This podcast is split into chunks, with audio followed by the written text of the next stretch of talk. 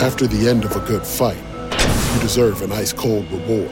Modelo is the mark of a fighter. You've earned this rich golden lager with a crisp, refreshing taste. Because you know the bigger the fight, the better the reward. You put in the hours, the energy, the tough labor. You are a fighter, and Modelo is your reward. Modelo, the mark of a fighter. Drink responsibly. Beer imported by Crown Imports Chicago, Illinois. Everybody in your crew identifies as either Big Mac Burger, McNuggets, or McCrispy Sandwich. But you're the filet fish Sandwich all day. That crispy fish, that savory tartar sauce, that melty cheese, that pillowy bun. Yeah, you get it. Every time. And if you love the filet of fish, right now you can catch two of the classics you love for just $6. Limited time only. Price and participation may vary. Cannot be combined with any other offer. Single item at regular price. Ba da ba ba ba. Welcome everybody to a Baseball America podcast, West Coast style, along with Aaron Fitt. In SoCal, I'm John Manuel in NorCal. It's a beautiful morning in the Golden State City, at least where I am. It's it's gray and cloudy and chilly down here this morning. That's backwards. I don't like this. it is backwards. Uh, so the sun is so bright uh, in my hotel room here on Fourth Street in San Francisco. I mean, it's uh, it's a little disconcerting. So it's been a it's been a wonderful weekend here in San Francisco. My only regret, Aaron, is that uh, Gonzaga was at home against San Francisco. Otherwise, I would have gone to see Marco Gonzales against the Dons on Friday night. So uh, even though I'm here on, on WBC business, I'm still in a college baseball state of mind. And uh, a good weekend of college baseball around the country this uh, this weekend. So let's just dive right into it, Fitzy. Uh, we, you know, not a ton of movement. excuse me, not a ton of movement at the top of the rankings, Aaron. I did want to talk about some of the series involving the top teams. I thought we'd start in the Southeastern Conference because uh, you know, we'll circle back to number one North Carolina and the ACC. But this, this start of conference play in the Southeastern Conference, and some pretty big, uh, some pretty big series. Uh, so we'll, we'll, we'll linger on the longer ones. I'll just work our way down the rankings if you're good with that. Yeah, let's do it. Well, first off, Vanderbilt. Uh, you know, did you, did you give any thought to Vanderbilt uh, ascending to the top spot ahead of North Carolina. You know, North Carolina only lost one game, their first game against the University of Miami at home. Uh, Vanderbilt, meanwhile, goes on the road, and Auburn is not exactly playing, uh, you know, tremendously this year. But Auburn does have some talent, and uh, I think it's always impressive when any SEC team goes on the road and sweeps another SEC team. Uh, did you think about moving Vanderbilt up? And if not, uh, what's just your general impression of the way the Commodores are playing right now? No, I didn't think about moving them up. I mean, I I think you know if you're 18 and one or 19 and one, whatever North Carolina is, and you you just won two out of three at home against Miami. I mean, I know Miami hasn't been great, but you're never going to move out of the top spot. You know, when you win your weekend series, especially against a good team like that. Um, Vanderbilt, uh, hey, they're they're they're the real deal. They're a complete club, and and give Auburn credit. I mean, Auburn had been 13 and three coming into this weekend, so actually, you know, they they got off to a decent start. Uh, and Vandy went in there and you know shut them down with great pitching. I mean, more Kevin Ziomek and Tyler Beede doing their things. Both those guys are five and zero. Oh. Um, Brian Miller has been uh, an assassin at the back of the bullpen. He saved all three of those games for them. Uh, I thought the, the most important thing to me this weekend was they didn't have Spencer Navin, you know, their preseason All-American catcher, uh, with a little ankle injury, and and you know they they they plugged Chris Harvey in there. They don't really miss a beat. I mean, Harvey gives them some offense. He plays good defense, from what I understand back there. Um, you know, he was a big time recruit for them. Let's not forget. And uh, you know, it's nice to have that kind of depth where you can just slide a guy like that in there when you lose an All American. Feels like Aaron that that Vanderbilt has had this really impressive start. They're 19 and two. Their two losses at home to Long Beach and at Oregon in a game that they were winning. They kind of gave away the game they lost at Oregon, and they've done this despite a pretty decent spate of injuries, have they not? Yeah, they've had they've been banged up here and there. I mean, they're just so deep that it hasn't really affected them. But um, you know, they've had issues at shortstop with with, with Swanson, of course, being out, and Keithan was out for a little while, and he's back now. Um, yeah, they've they've had they've had a number of players that have been banged up. I mean, it hasn't been anything crippling. Um, and TJ Pecoraro, I mean, Pecoraro is, is hurt or just ineffective. No, he has been he has been hurt as well. Though I think he's he's close to back if uh, uh, if he's not back already. I think he's he's supposed to be back soon. Um, so yeah, I mean, but they just slide in a guy like Phil Pfeifer on Sunday, and he's generally been pretty well for them. Uh, I didn't pitch great this this past weekend, but you know they just they just they're such a deep team. It's incredible. It really is. It's, it's, it's very impressive, and uh, the only things I can see that that would be worrisome, uh, they do walk a lot of guys for a team that's that good. They don't give them very many hits. Their opponent's batting average on the year is 195. It's it's it's ridiculous, but but it does really feel like uh, you know, despite all those injuries, they are cranking pretty close to on all cylinders, and it just feels like you know, I, I feel like you have to give credit to those young pitchers like Kevin Ziomek and Tyler Beede. Credit obviously that coaching staff, but uh, you know, obviously Tim Corbin gets a lot of that credit. But you know, one of the things I was watching the most this year was to see how Vanderbilt's pitchers did with this switch from Derek Johnson. I think justifiably lauded throughout his career at Vanderbilt for the job he's done there with pitchers. And and you and I have, have long liked Scott Brown when he was at St. John's. You know, the, the job he did in the New England Collegiate League as a coach, bringing along pitchers, job he did at St. John's. You know, he kind of built his college baseball resume. But right now, he's doing a hell of a job. It see it from afar, it sure seems like he's doing a hell of a job with the pitchers at Vanderbilt. I agree with you. I, I mean, you know, and I'm not surprised. Um, right. But he's he's been able to get to help you know Ziomek and and and Beede unlock their potential, and that was the biggest question mark. That's probably why Vanderbilt was number two instead of number one in the preseason. We didn't have a lot of questions about Vandy, but the one question we had was, can these guys pitch up to their potential? I mean, you compare them with UNC, and you got three achievers in the rotation. You know, three guys that had ERAs under two last year, versus you know Ziomek and and and Beede, who are probably more talented than UNC's starters, uh, but hadn't done it yet. And, and now they've done it. Now they're really performing. Even though Beede has walked some guys, I mean, he's he's you know he's, his stuff is so good that he could he could pitch around that stuff and uh, and still dominate. He's giving up more walks than hits. it's ridiculous. Yeah. He's giving up 16 hits in 32 innings. Uh, it's, it's, it's amazing. Uh, Vanderbilt, very impressive. I'm very impressed with Vanderbilt. And if you were around three years ago, you remember like from the first couple of weekends uh, of Tony Kemp's career, Aaron Fitt talking about how awesome Tony Kemp was, what a spark plug, dynamic. That guy's hitting 442. There's a better leadoff man in the country. I don't know who he is. Tony Kemp. Uh, one, one of the players I want to start my college baseball team with, Tony Kemp. That guy's Yes. electric. He's a leader. He's dynamic. Second base, center field, whatever. I love Tony Kemp. I'm converted. He's more, he, I don't know that he's ever played center field. He played left field his freshman year and then second base. But I mean, you're right. The point is he's he's versatile, um, and he's he is dynamic, and he's a great teammate. Everybody loves him. How how can you not love Tony Kemp? He's awesome. I know. All, all fit. Getting ready to be all fit for the third year in a row. I do wish that he'd cut down on the caught stealing. Been caught eight times out of 18 tries. So Yeah. clean it up. Clean it up, Tony Kemp six. Um, moving down our rankings in the SEC, Aaron. Um, I guess the, the, series that really we need to talk about the most is Mississippi State LSU. Uh, LSU wins the series in Starkville. They've owned Mississippi State in recent years. And the crazy thing is that uh, it just got ugly there. And uh, setting a little bit of the scene, correct me if I have the details wrong, but Mason Katz had a big weekend. Uh, three home runs in the first two games, including the game winner in the 10 inning game on Friday night, correct? Yep. And uh, Kendall Graveman, a, uh, a senior right-hander for Mississippi State, veteran member of the weekend rotation, throws the first pitch when he sees Katz behind Katz's head on Sunday, does not get tossed out of the game, which seems really strange for college baseball. And clearly was intentional from everyone there. Graveman basically admits it after the game. So we'll see if the SEC takes any disciplinary action. Uh, just for Major League Baseball, when the guy admits that he threw another guy, he gets suspended. Remember Cole Hamels with Bryce Harper? Right. So there's Exactly. there's some there's a very recent big league precedent, precedent if Mike Slive and the guys at the uh, SEC want to take any action.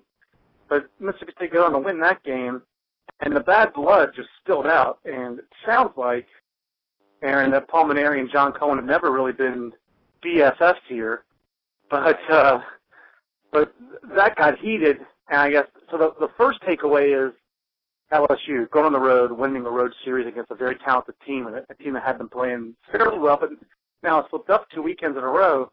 Um, what does it say more about, in your mind, LSU and their ability to go on the road, or are you more concerned about Mississippi State having lost two straight series at home to Central Arkansas and now to the Tigers? You know, I'm, I'm actually still not concerned about Mississippi State, and, and you know, I, I know they lost two series in a row at home. Um, you know, but I just, I just, I still believe in their talent. I mean, they lost a 10 inning game on Friday.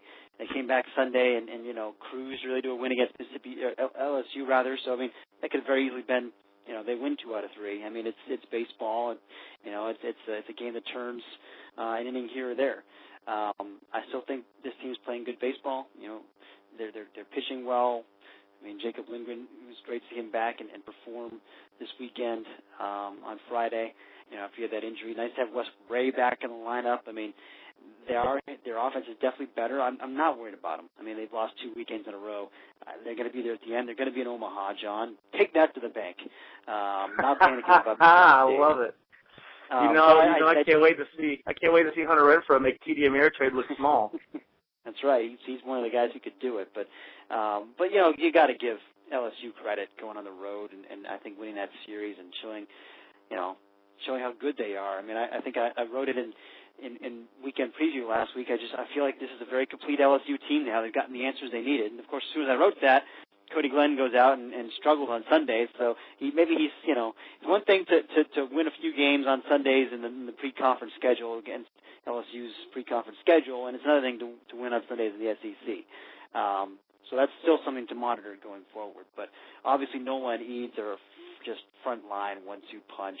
Mason Katz is uh, one of the best college power hitters out there, and you know nobody hits a fastball better than that guy. I've heard scouts say that before, and you know he showed it this weekend. He can crush a ball. Uh, he's locked in, got a bunch of home runs, nine home runs already. Um, you know I, I like that team up and down the lineup. Uh, they're playing really good defense.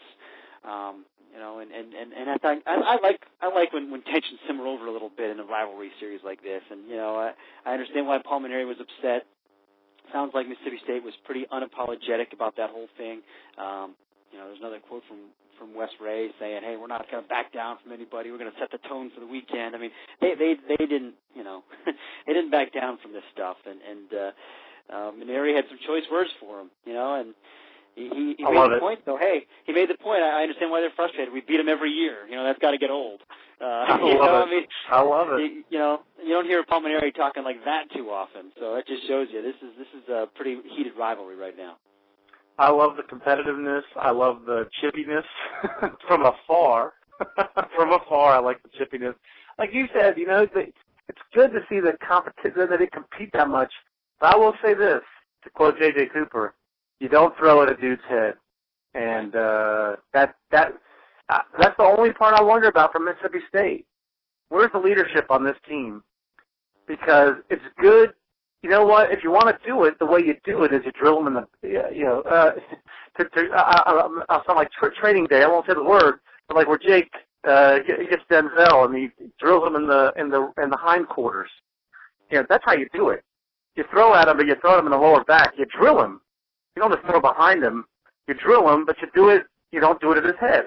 And the whole problem with it is this is an amateur pitcher and if he's told or even takes it upon himself to throw at somebody, you might get a uh, uh, Ben Christensen situation where, uh, well, Ben Christensen, I think, was obviously throwing at the guy at Indiana State back in 1999. He drilled, he drilled him in the eye, Anthony Molina. He ruined his career, you know, blinded him for life in one eye.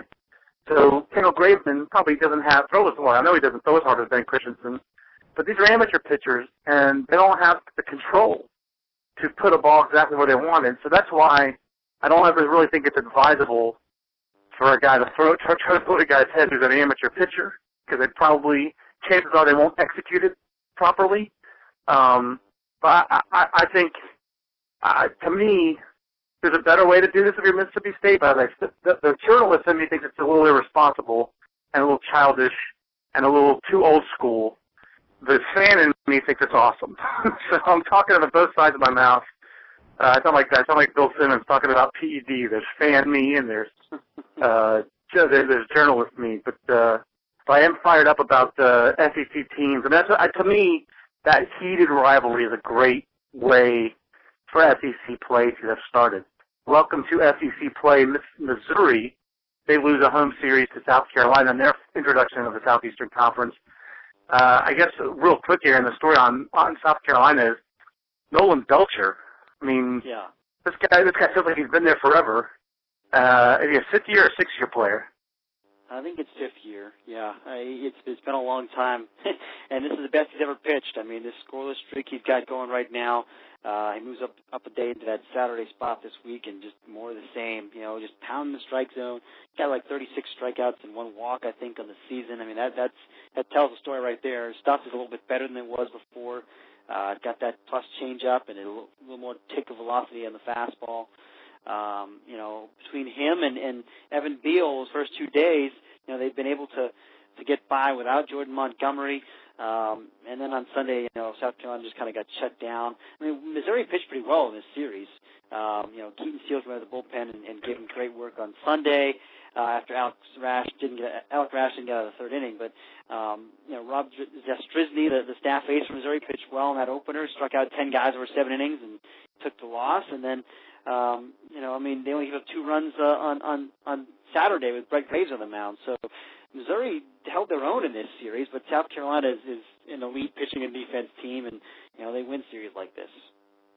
Yeah, pretty uh pretty tough way for Missouri to open SEC play, having to play against the uh, two-time, uh, three-time uh, finalists and the prior two-time champions uh, in South Carolina. Meanwhile, Texas A&M are just on the same vein, not in our top 25, but they go uh, start conference play against Georgia and uh, not looking good for the Fighting Bulldogs. Uh, for Jim Callis and J.J. Cooper U. Um, Georgia's now eight and twelve, zero and three in the league. Vultures are circling in Athens. Yeah, I imagine so. I mean, it's gonna be a it's gonna be a rough year for Georgia. I mean, it's just they're young, and I don't I don't love their their talent level. Frankly, I mean, I, I like some of their young talent, but I mean, right. their, their upper class talent is, is leaves something to be desired. And this league is just so good. I mean, I, think I think Georgia That's has it. a chance to win a series next week at home against Alabama, and they need to they need to do it. I mean, that's a that is a must-win series at home against Alabama next weekend. Uh, after that, though, I mean, you're talking about at Kentucky. Uh, you know, the schedule, I guess, you know, you got Missouri coming in after that. I mean, they've got a couple of winnable series at Auburn. Um, you know, they, they could be all right, but then the second half of the schedule is, is tough. It is, and like you said, it's not that I, I think they have pretty decent talent. It's just all in the freshman and sophomore class. It's just a tough way um, to try, a t- tough road to hoe uh, when you haven't been to regionals in a couple of years. You've had all the bad luck they've had in recent years, and they've had a lot of bad luck. They've had more than their share. Um, so uh, kudos to the Aggies for entering the Southeastern Conference uh, play with a with a home sweep. Uh, real quick, Aaron, Ole Miss at Arkansas. Ole Miss wins again. Uh, the, the Rebels are playing tremendously. They got a, I believe, the best start of the year numbers wise from Bobby Wahl in terms of his results. Um, and they, they win, you know, win a series on the road in one of the country's best atmospheres. To 20 and two, uh, best start after 20 games in uh, in, in program history. I mean, this is Right. Ole Miss doing pretty. Ole, Ole Miss doing pretty well. Yeah, they're they're they're really good. I mean, you know, and and I watched the game on Sunday on on ESPN three, um, and the thing that struck me was just how athletic they are defensively. You know, and we wrote about it in the preseason. Um, we thought they're going to be an elite defensive team, in addition to being a very good pitching team. So we thought they'd be, you know, really good at run prevention. Uh, and and that that struck me on on on Sunday, just watching, you know. Preston Overbey make some some great plays at second base, and you know they played great in the outfield. I mean, they got so much range, so much speed out there uh, with two guys on the corners with, with Will Jamison and, and, and Tanner Mathis, who you know like, those guys could be center fielders in a lot of places. Um, they they just they make plays, you know, and and it helps when you can pound the strike zone, knowing your defense makes plays behind you, and you know they they got guys like like Tanner Bailey came out of the bullpen on Sunday and, and pounded the zone for you know five innings and and. uh he didn't walk anybody, struck out nine guys. I mean, he, he looked pretty good. He had a good changeup going and uh, worked downhill. I mean, that, that's a that's a nice veteran bullpen with with Greenwood, with Bailey, and Huber back there. Yeah, they've been fine without even Hawtin Buchanan, who, who's supposed to be, and, and, and Jacob Waguespack. I mean, those are supposed to be two of their their guys. Their their young arms. They were really counting on the bullpen. They've been hurt. Hadn't really missed a beat. Um, so you know, they're much deeper on the mound this year than they had been. Um, they showed toughness, you know, on Sunday after losing that game, getting blown out on Saturday. Uh, then they had the lead in the seventh inning. They blow the lead Sunday. They come back in the eighth and tie it, and then they they you know they win it uh, in, in the thirteenth. I mean, I think I showed, thought they showed a lot of character. Um, I think they're they're a very good club. I think you nailed it. Uh, no no further comment, Your Honor. Uh, here in uh, Arkansas and Mississippi State, we moved those teams down our rankings. Mississippi State down to 19, Arkansas 21. Uh, we talked about Mississippi State. Any more concerns about Arkansas? Uh, some of their defense kind of let them down Sunday. Yeah, they did not play great defense that Sunday. That said, they they made some some standout plays defensively Sunday as well. I mean, it was uh, one of those days. Um, but you know, I don't know. Five errors is a little bit of a concern. I mean, um, I don't know. I, I'm still not really worried about Arkansas. You know, I, I mean, this is a series again, like like with Mississippi State, they could have easily won it. I mean, look, they had they had the lead in the eighth inning on on Sunday. You know, they played 13 innings. I mean, they had opportunities. You know, I mean, it's not like they were very far off from winning the series. If they won the series, we'd be looking to move them up in the rankings instead of moving them down. So, uh, right. I know they've had they've had two bad weekends. There are question marks for this team. They need to get Ryan Stanek right, um, but you know they need to get their offense going as well. And, and I think Dominic Ficociello, whenever he gets back to full strength, that'll make a big difference. I mean, it will. He's supposed to be the centerpiece of their lineup. Um, you know, I, think, you, I think that's, that's, that's, that's the short version, really, Aaron. I mean, like Arkansas, the two guys, when you look from outside, besides the bullpen, the two guys that you really looked at from the outside and said, here's the, here's the bell cows. Here are the guys who are, you know, when they get to Omaha, here's the guys who are going to have led them there. Uh, there's Spartacus. there's Spartacus on the mound was supposed to be Stanek, and there's Spartacus in the lineup was supposed to be Dominic Ficociello and Ficociello's been hurt most of the year, and Stanek, I don't know if it's the short stride or the arm action or what, but he's just not getting it done. So those two, those two guys who are supposed to be their dudes just aren't doing it. That's kind of a, and I mean, I'm oversimplifying for the sake of the podcast. That's kind of uh, that's kind of the short version of the story, isn't it? I think that's the bottom line. I think once those guys perform up to their their ability, you know, and, and, and in Ficociello's case, it's just a matter of getting that oblique healthy. I mean, right now, I guess he can hit from the right side. He doesn't feel comfortable hitting from the left side yet. Um, you know, once he's healthy, I, I still believe in that guy's bat, and he can hit. Um, he will yeah. hit. And, and, and Stanek has been a slow starter through, throughout his career at Arkansas, and he, he typically, you know, you see him in Hoover, he's he's probably going to be lights out. That's how he's been in, in his first two seasons. He's been really good at the end of the season. So uh, I don't know why he's a slow starter. You know, he's a northern kid. Um, he should be used to the weather, but uh, you know, for whatever reason, it just takes him a little bit of time. It seems like. He, he should have known this was a World Baseball Classic year and started spring training a little early. hey, Aaron, one last SEC series: Kentucky and Florida. And uh, you know, this year these things are reversed in basketball. Florida has won the SEC uh, regular season. They lost in the SEC tournament game, but I mean, I'm they're the highest seed in the NCAA basketball tournament in basketball. I mean, in, in the out of the SEC, and Kentucky is out of the tournament, playing a road game in the NIT at Robert Morris. Here in baseball, they're flipped as well. Florida has been to uh, Omaha three years in a row. Kentucky's never been.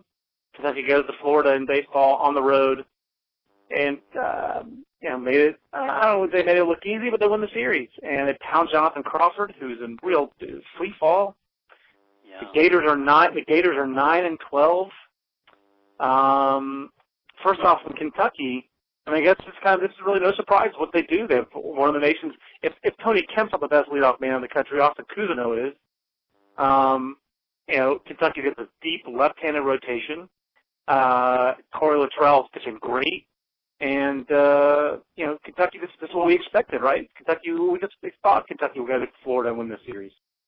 You know, yeah. I mean, I was I was on some radio shows last week, and people asked me who I thought was going to win that series, and yeah, I said Kentucky. I mean, they're I think they're just a better team, and that that's it. I mean, I know they were on the road.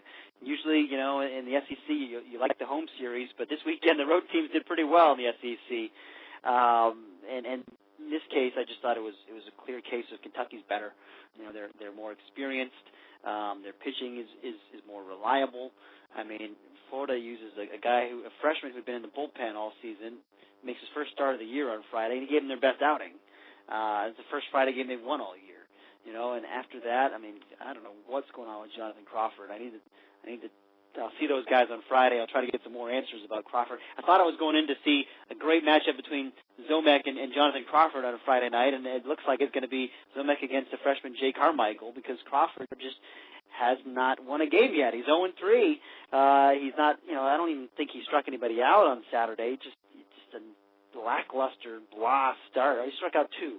I mean, gave yeah. five runs. It's just, I don't know what's going on for, with the Gators. Right for a guy with that, for a guy with that kind of quick arm and that kind of yeah. slider that he's shown in the past, he's been so lights out.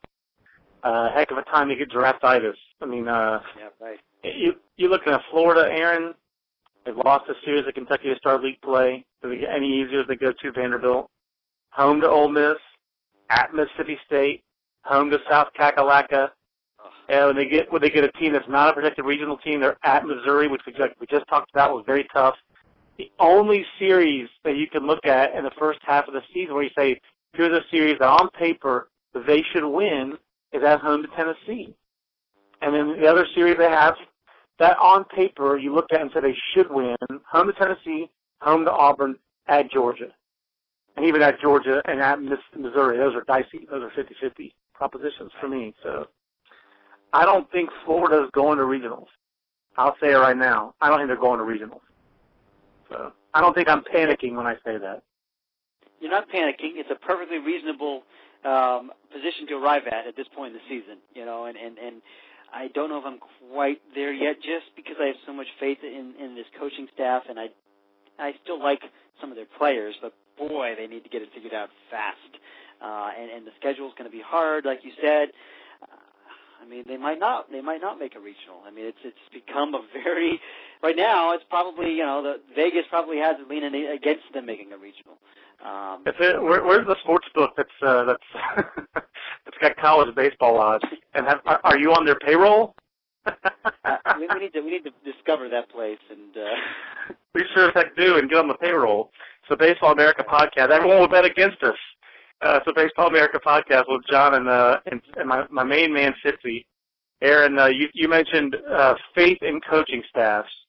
Uh, two ACC teams, I think, in which we have uh, big time faith in the coaching staff. Lost their first games over the weekend.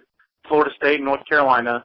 Let's start with the Seminoles. I don't feel like we've talked a ton of Seminoles on this podcast yet this year.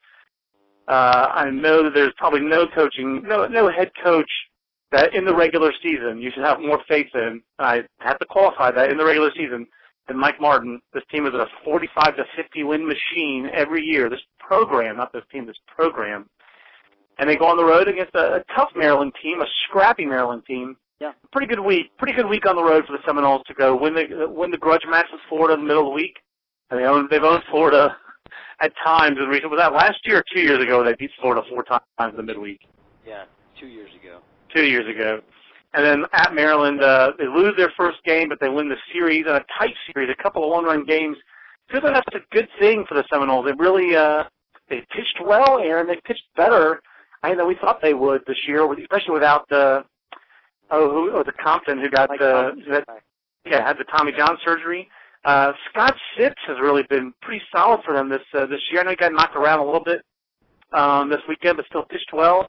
Uh, I'm impressed with Florida State. They too they have new offensive leadership as well. I mean, a lot of turnover. They're doing this without Justin Gonzalez, the shortstop with a season-ending injury. Uh, talk a little bit about the Seminoles and what's allowed them to to get off to this uh, amazing start. Well, you know, first of all, if we hadn't talked about them much in the podcast this year, it's because uh, of their schedule. I mean, you know, right. it's the first time it's the first time they've left home this season, and um, they didn't play a very strong non-conference schedule, so it was hard to know just how good they were. Um, you know, we we, we kind of had questions more about their their offense. I feel like than their pitching coming into the season. Uh, we thought with with um, with Leibrandt and Compton and Sitz in the rotation, you'd have three pretty good, pretty reliable guys there. And, and they lo- lose Compton. Um, Sitz has been good in that number two role. You know, he kind of emerged down the second half last season, and if you recall, he pitched very well in Omaha. Um, got a good little breaking ball. He competes. Um, you, you know, he and he and Leibrandt are a solid little one-two punch. I mean, it's not, you know, it's not Nola and Eades. I mean, we're not talking about guys with with premium right. stuff here, but they're good college pitchers. Um, and you know, the Sunday starter's been up and down a little bit. Peter Miller, he's got he's probably got the best stuff of that group. Um, but uh, you know, you talked about the the, the lineup. Um, you know, I like some of these newer players now. DJ Stewart and Marcus Davis, a couple of newcomers that have made impacts, and um, you know those guys can both hit. And they're physical. Um, Jose Brizuela's had a big sophomore year so far. I mean, I, I like I like this lineup. I mean, they they hit every year. They're, they're hitting this year. I mean, how about Giovanny Alfonzo stepping into that shortstop job for for Gonzalez, and he's played pretty well. It looks like so. This was a nice series for them. I mean, I, I do think Maryland is a scrappy team. Um, you know, they seem like the kind of club that could compete for a regional. Um, they've got some experience. They've got some some decent talent there too. Um, they played Virginia Tech last week as well on the road. So um, that, that's a you know that's first road test for Florida State, and, and they handled it. I mean, people aren't going to be blown away by yeah, the fact they really have a. Uh, feels feels like Florida State. Uh, the, the the the issue to watch for them going forward is you know they are having they did replace a senior shortstop, so we'll see how you know Giovanny Alfonzo plays going forward. Florida State's given up a lot of unearned runs. Um, but they also have, uh, I, I like their weekend rotation, even without Compton. Like I said, like the, is it Sykes? Sykes has pitched very well. And, and I like their bullpen one-two punch of Weaver and uh, Gage Smith. You know, you know I'm a sucker for a low slot guy like Gage Smith. And Luke Weaver's kind of this moment of truth. You can just see him being a guy. Uh, it's very conceivable that Florida State gets to Omaha. You can see Luke Weaver being a guy who had a couple of saves in postseason play and started a game on two days rest and a regional final and got the win. You know, I mean, right. he could he just say he's a Swiss Army knife for Mike Bell, uh, their pitching coach, to use and deploy when necessary. And the Martins, father and son, so good at teaching that hitting approach, that patient approach that Florida State is so known for. Everybody walks there. Stephen McGee, I guess, is the obvious version. What was his ratio last year? Like 50 to 20, 60 to 20 right. strikeout, walk to strikeout kind of doing it again this year, and you've added a little punch. Uh, nice offensive two-way catcher for them to have. So a lot of nice pieces at Florida State, like you said. I think you nailed it. Really wasn't a great reason to talk about them before this year because of the uh, before this week because of the week schedule. Uh, Aaron, you know, I, I think Johnny, one more thing. I mean, you mentioned Weaver. Yeah. I wonder if, if Weaver will wind up you know, working his way into that Sunday role at some point because he pitched. He's been pitching midweek. He pitched very well, six and a third innings uh, against Florida last week. Um, you know, I, I think he, he might be more consistent at this point than, than Peter Miller on Sunday. So it might be something to keep an eye on. Definitely something to keep an eye on. I'm gonna take you back off speaker. so we're doing a little uh, podcast here on the west, coast. Aaron, real quick, uh, so we got because we have to do the uh, got to do the Google Hangout here soon. Um, North Carolina, uh, tough tough basketball loss for them against uh, Miami. Miami ACC regular season and tournament championship in basketball, and at the same time, the basketball ACC tournament championships going on. A pretty dramatic college baseball game going on in Chapel Hill between North Carolina and Miami. Rubber game of a series. As you detailed in weekend preview, Miami has just owned North Carolina in baseball late, late, lately, due in part to their left-handedness on the mound and North Carolina's predominant left-handedness uh, at the plate and a pretty dramatic way for North Carolina, our number one team, um, you know, to to win the series with uh, right now, I'd say mid-season freshman of the year, not mid-season yet, but Skye Bolt. They intentionally walked Colin Moran, who's having a big weekend. Intentionally walked Colin Moran with a go-ahead run at second, and to, to pitch to Skye Bolt and the switch hitting freshman from uh, the Atlanta area hits a three-run homer to win that game for North Carolina I was impressed with Miami going up there and, and competing. They've, they've now lost two straight series to open ACC play. They're starting to get a, you know, if they don't right the ship, they're going to be a little bit in the regional danger zone. But uh, talk a little bit about North Carolina, what they did right this weekend to, to win that series against the Canes. Well, you know, I mean, they they they persevered against those lefties, and Miami threw three more lefties at them, and you know, I, I thought it was uh, uh, it was dubious strategy, frankly, for for um, Miami to walk Moran with a lefty AJ Salcines on the mound there in the eighth inning. Um, you got a left on left matchup, and you, you I know Colin Moran's great, but you walk him to, to pitch to a dangerous right-handed hitter. I, I don't get that. I mean, I questioned it at the time, and, and I, you know, you did. North Carolina took advantage. I mean, Bolt is is good, um, but you know, we talked a lot about North Carolina. I don't think we need to talk more about them. Uh, but Miami has now lost. You mentioned two straight weekend series in conference play. Before that, they lost a series at, at Florida. So they've lost three straight series. Um, they're, you know, they they played all right this weekend, um, but you know they're they're still they're not off to a great start. They're clearly not a top 25 team or close to it right now.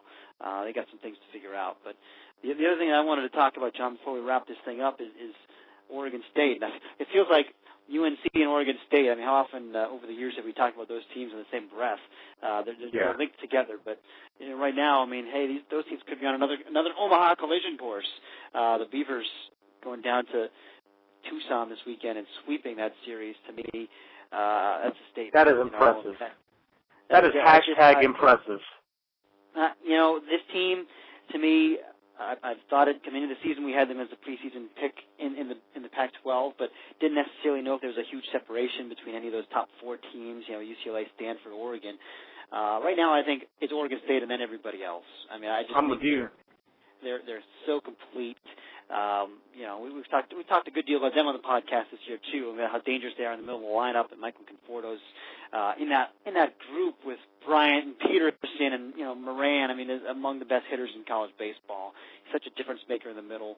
Um, they're they're they got so much pitching. They play great defense. They they grind you. I mean, they do everything well. They're a great college baseball team. I'm, I'm glad you brought up uh, Oregon State here. And uh, last two things before we wrap up, just very quickly. Aaron, before we wrap this up, we talked about the let's, let's about the new teams we brought in at the back of the rankings. We brought in Central Arkansas for the first time. Uh, we brought in Virginia Tech. They've been in the rankings pre- previously, and now they're back. And then we brought in San Diego, and you mentioned Kris Bryant. Uh, besides playing center field and uh, when Louis Lechich pitches and uh, uh, saving cats out of trees, uh, what else is Kris Bryant doing? He just seems like he does everything for that team. I guess he doesn't pitch, Otherwise, Kris Bryant is carrying the Toreros on his back. Yeah, it's been something to behold down there. Um, you know, they're they're they're just buzzing about this guy right now. I mean, three home runs for uh, Thursday, including a walk off, and then another walk off on on Saturday. I mean, he's got uh, what's he got? Eleven homers or twelve in his last thirteen games, something bonkers like that. I mean, he's just out of this world. Um, him and Peterson, you know, I mean, they're just both these guys. Uh, if you had to pick a, a, you know, a player of the year at this point, it's hard to argue with either one of those guys. They're just both playing at such an elite level, uh, and it's neat to see elite talents perform to that level. And and uh, you know, Kris Bryant doing it in in the thick air of San Diego. I mean, it's not a it's not a very hitter friendly environment. You know, like like Peterson plays in. Uh, that's loud what he's doing down there. It is. It's uh, really impressive to see, and uh, you know, I, I, I'm I'm still stunned that he plays center field when they need him to. I mean, I guess yeah. could look for scouts because he's probably going to play in the outfield in the pro ball. But you know, Colin Moran's having a nice year. He's got a slugging 583. He's the best player, uh, you know, along with Skye Bolt on the number one team in the country. Kris Bryant wears the same shade of blue all the way across the country. Uh, I would shudder to think of what Colin Moran would look like playing center field. and Bryant, I know Bryant's got more walks. He's been walked 26 times, so he's being patient. And he's got three times as many home runs, and he's slugging 986. I mean, I know you can't just go by the numbers, but Kris Bryant looks the part, and he's performing at an extremely high level. I think if you got to take one hitter in the country right now, you got to take Kris Bryant. So yeah. Um, that's uh, that, that's the short version. So, Aaron, we're gonna um, do a little quick Google Plus hangout, and uh, if you have questions for us all the time, uh, obviously there's a abbreviated podcast this week. You can always tweet at us. He's at Aaron Fitt. I'm at John Manuel BA. Uh, and you, you know, you have to sift through all the World Baseball Classic tweets for me, all my new Japanese followers. Aaron went over 9,000 followers last night. Very excited. Uh, I think I picked up 30 followers in a minute after I tweeted about Japan's manager's reaction to his double steal attempt in the eighth inning, which was uh, impossible to explain in any language. So, uh, if you also uh, you have questions for the podcast, podcast at baseballamerica.com is that email address. For Aaron Fitt, I am John Manuel. We'll see you next time on the next Baseball America College podcast. So long, everybody. Everybody in your crew identifies as either Big Mac Burger, McNuggets, or McCrispy Sandwich but you're the filet fish sandwich all day. That crispy fish, that savory tartar sauce, that melty cheese, that pillowy bun. Yeah, you get it every time. And if you love the filet of fish, right now you can catch two of the classics you love for just $6. Limited time only. Price and participation may vary. Cannot be combined with any other offer. Single item at regular price. Ba da ba ba ba.